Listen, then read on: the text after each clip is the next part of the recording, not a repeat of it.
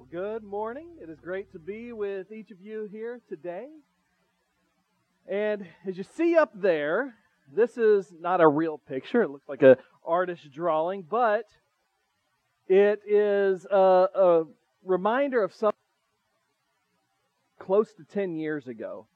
My father and I, we went on something called a liveaboard, where you go, we went down to Honduras, and you stay on a boat, and you stay on this boat for about seven days, and you do scuba diving uh, four, maybe five times a day. Uh, just you, you get up, you eat, you scuba dive, you sleep, and that's that's uh, pretty much it. Now, one of the things that you do is they do night dives, and that sounds a little bit uh, creepy, but night dives are pretty interesting. They're they're fun. They you get to see all sorts of these these bioluminescent uh, creatures down there, and so uh, the hardest thing about a night dive is to make sure that you find your way home, right? You want to get back.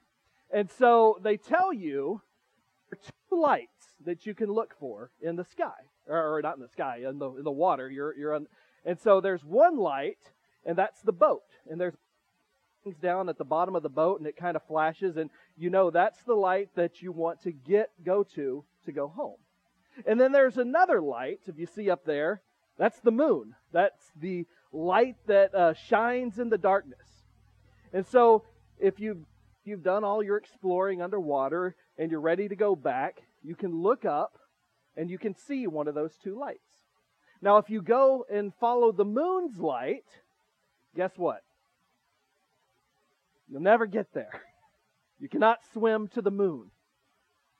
You won't get where you want to go. But if you follow the light to the boat, you can make your way back to the boat. And then at the boat, there was this. Uh, it, it was it, this. There was a private chef there that fixed this incredible meal, and so you have a banquet with all of your friends when you get back from the boat, or get back to the boat, get back home. And when I think about that, I think about following the light and making sure that we follow the right light in this world. And the way we, we have about three different ways that we can follow the light, or I guess we could even choose not to follow the light. When you're scuba diving, you go down and it can be dark and you can trust your own self without following any light and you can you don't know what's upside down and what's right side up and you could just swim off into the abyss and go nowhere. And maybe that's how we are in life. We choose to follow our own selves. We make our own selves great. And we just swim off into the abyss and we'll never get home. We'll never get to that great banquet at home. Or we can follow the light that the world that guides the world, right? We follow the moon's light. And we try to reach out and try to get try to feel feel something in our in our hearts with all the things of this world with all of our possessions, and we'll never reach it.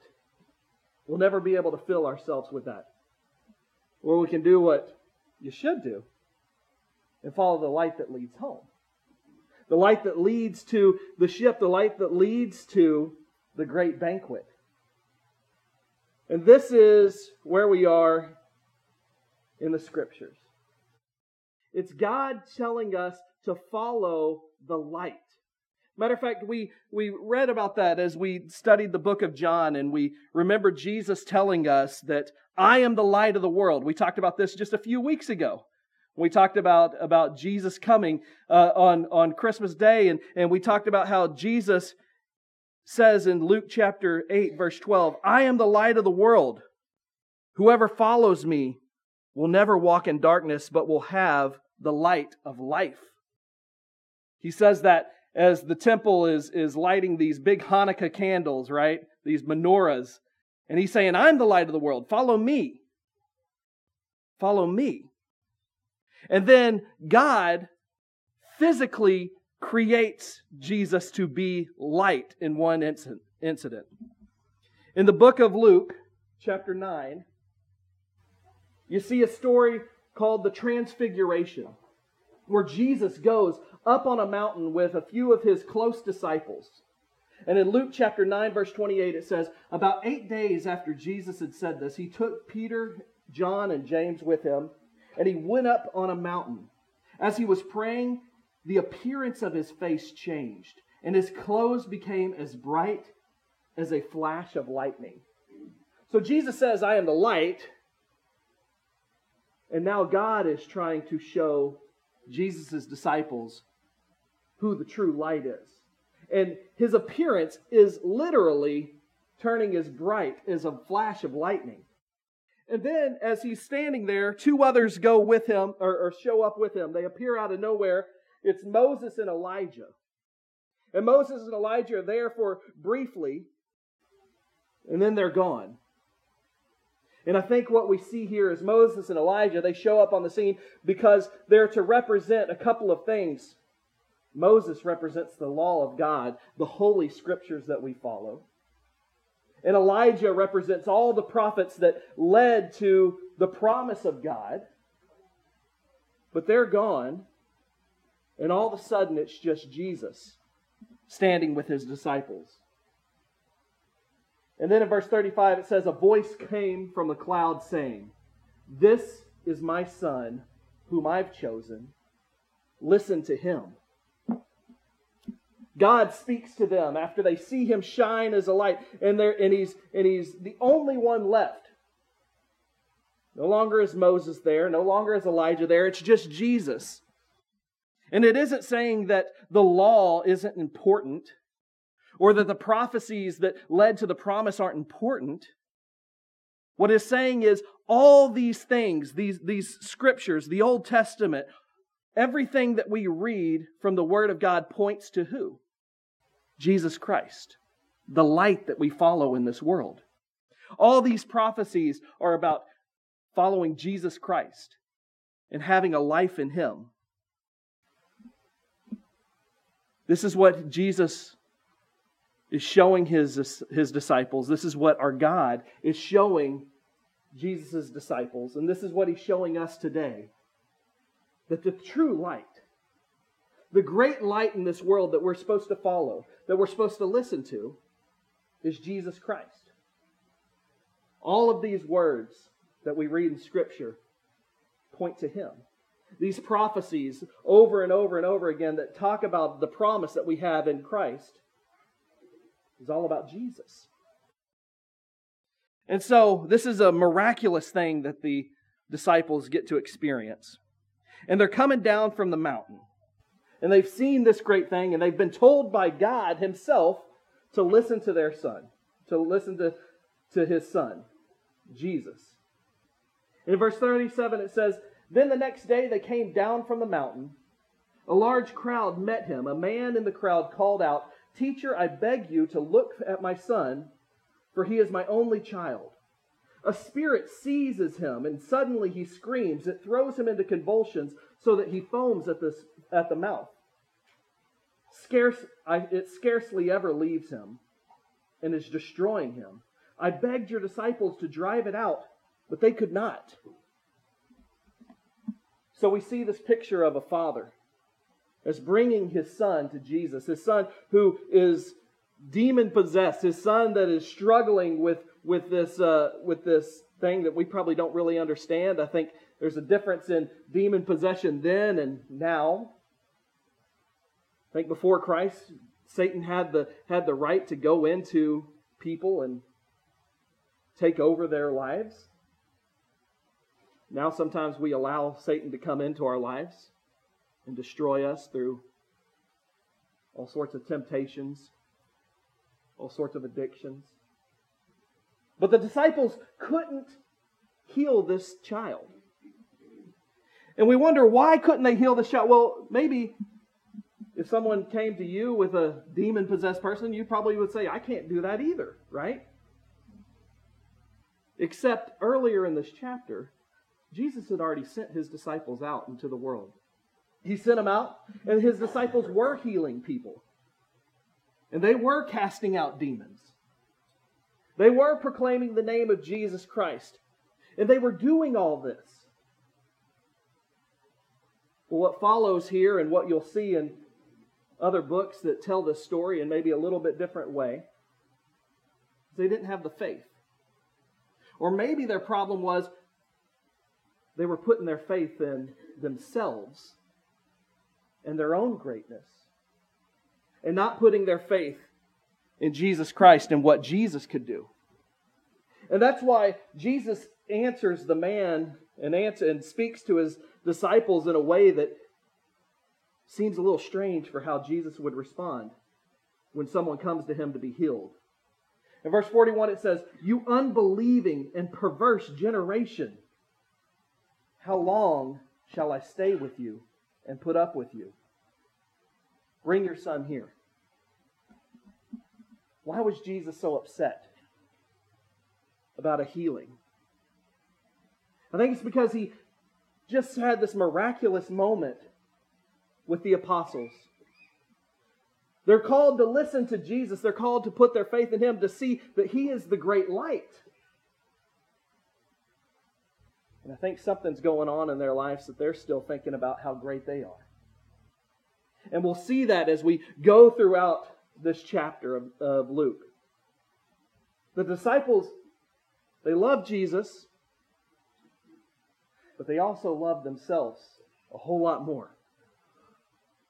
And the love for themselves and, their, and how they think that they're, they're, they're the great ones starts to affect their faith. And when Jesus calls it a perverse generation, it also could be translated into twisted or a generation that's going the wrong direction. And the problem with the disciples at this time is they're not going the right direction. They're following what the world wants. They're, fo- they're chasing after the moon. They're chasing after their own greatness. All the many things that they must have done earlier in this chapter, days before. They're wondering how great they are.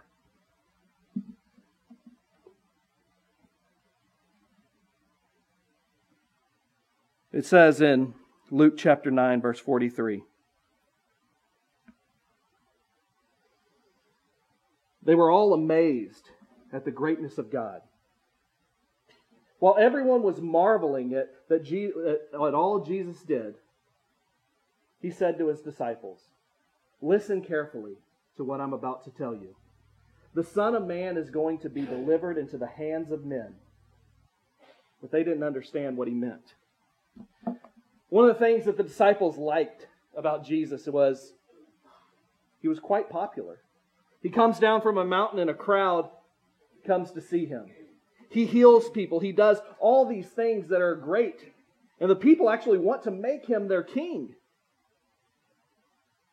And Jesus knows that while he'd be the greatest king to ever be in this world, he had a mission.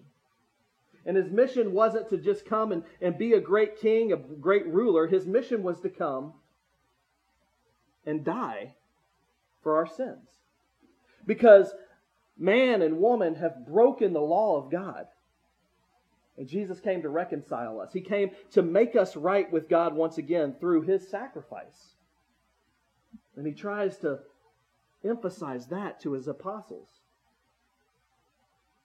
That the Son of Man is going to be taken into the, to the hands of angry humans. That he's going to be killed that this popularity is going to go away. The disciples didn't understand what he meant. Maybe they didn't want to understand because it meant they were going to lose some of their greatness. And that's why it says in verse 46 an argument started among the disciples as to which one of them would be the greatest. Jesus, knowing their thoughts, took a child and had him stand beside him. Then he said to them, Whoever welcomes this little child in my name welcomes me. And whoever welcomes me welcomes the one who sent me, for it is the one who is least among you. It is the one who is least among you all who is the greatest. And so, as they're continuing to argue about how great they were, even though they had just failed, they couldn't get it right in their head. And Jesus grabs a child and says, the person that welcomes this person the person that humbles himself before the most vulnerable, that's the greatest. The person that makes themselves the least becomes a servant, that's the greatest. And when we think about children, children are so vulnerable and they look up to their parents so often as being so big and so great.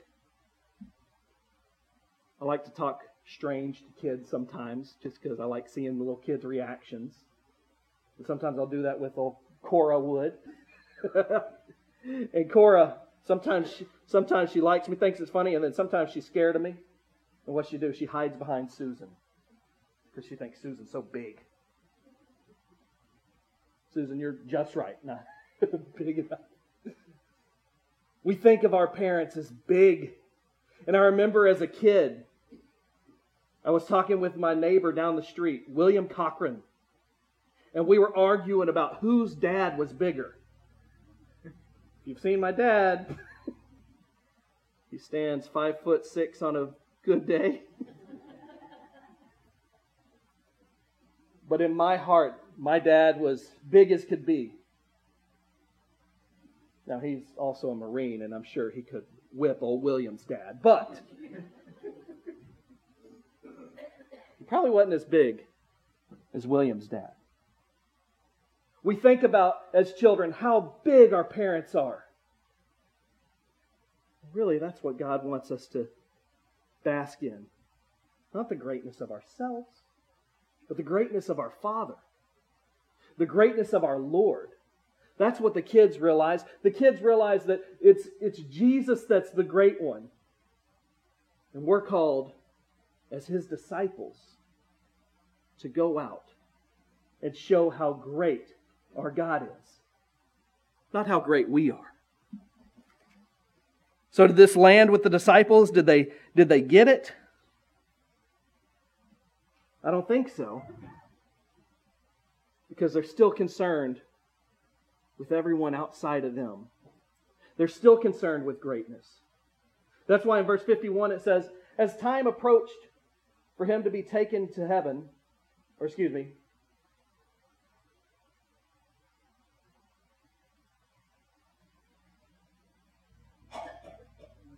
it says in verse 49. It says, Master, said John, we saw someone driving out demons in your name and we tried to stop them because he is not one of us.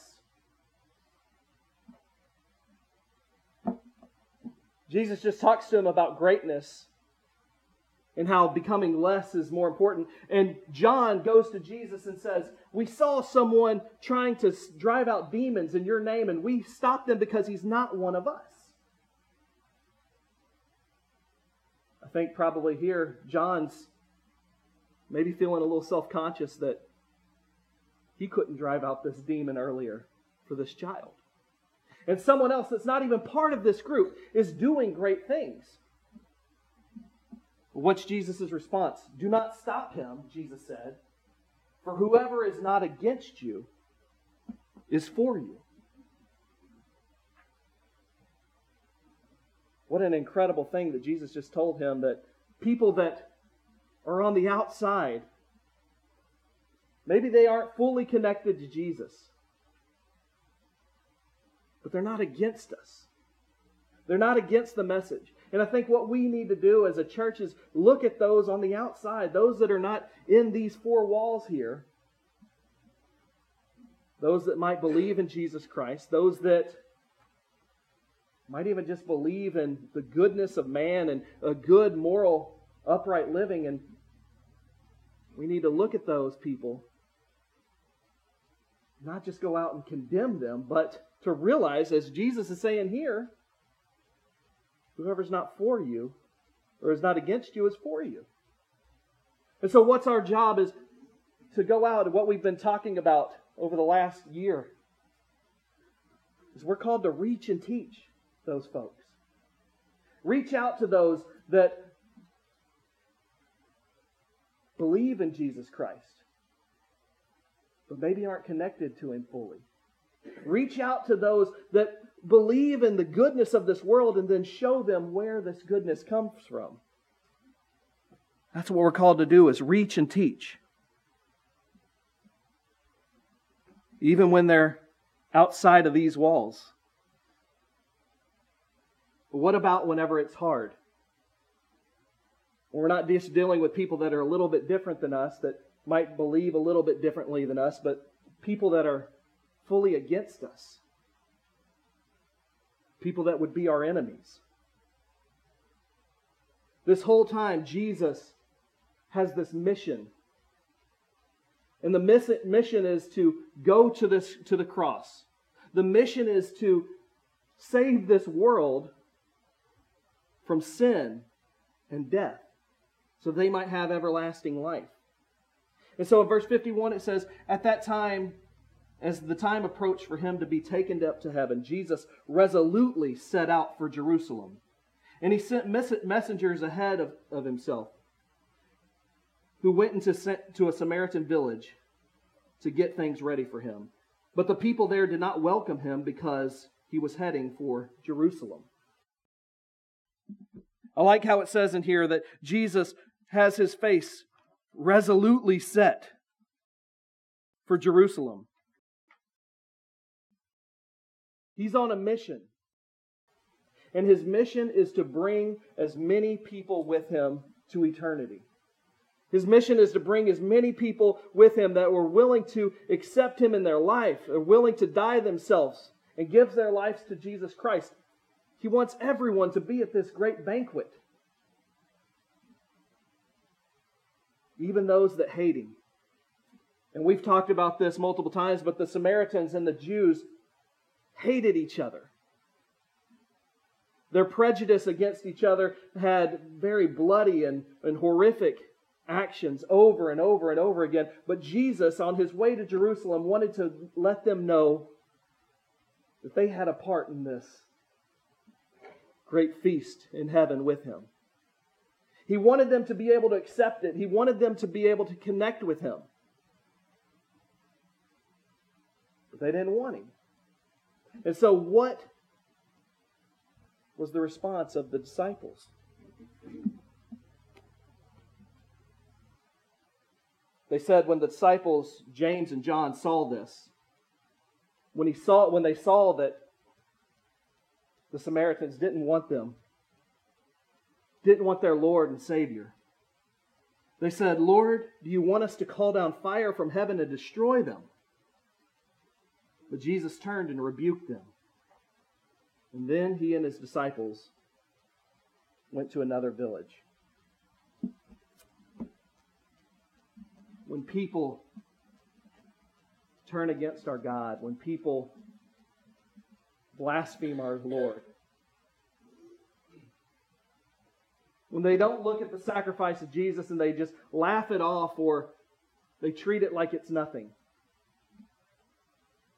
A lot of times as a Christian, we almost want to even, or we want to be like how the disciples said God, you should just wipe them off the face of the earth. Or they're going to get what's coming to them, right? What's Jesus do? tells his disciples, quit thinking that way. Tells his disciples to live a life of love and continue to reach out. And what does he eventually do? He, he doesn't go to that village, but he also doesn't give up. And he goes to another village, another place in Samaria. And we see the stories of him going over to the Samaritan villages with, when we talked about Luke, uh, John chapter 4. He talks to the Samaritan woman at a well, and then the, the people in that Samaria in Samaria they welcome him. And that's what Jesus wants us to do. He wants us to keep on trying. He wants us, he wants us to reach out to as many as we can so that we can feast with them in heaven one day. This whole message of Luke chapter 9 is a message of Jesus and how he's resolute, how he has his face set toward Jerusalem, his face set to the cross, so that he can save this world He's making himself a servant to us so that we can be with him forever. And then his disciples' response of glorifying themselves. And luckily they get the message eventually and hopefully that's our message today is we need to get that message that we need to humble ourselves and look for the outsiders. Maybe we need to look around and look for the vulnerable like the children, the poor, the needy, those who need the help of a savior. We need to reach out to them. And then those that, that maybe just aren't in these, in these four walls, we need to go and reach out to this neighborhood. Those that have good hearts but aren't connected to Jesus, we need to reach out to them and teach them the good news. And then, even the hard part of reaching out to our enemy. Those that we've pinned, uh, been pinned against us. We're called not to just discard them, but to reach out to them and connect them with Jesus Christ. This message of Luke is how we react to the outsiders and how Jesus had a heart for those that are outside of eternity with Him. And He wanted to bring them in.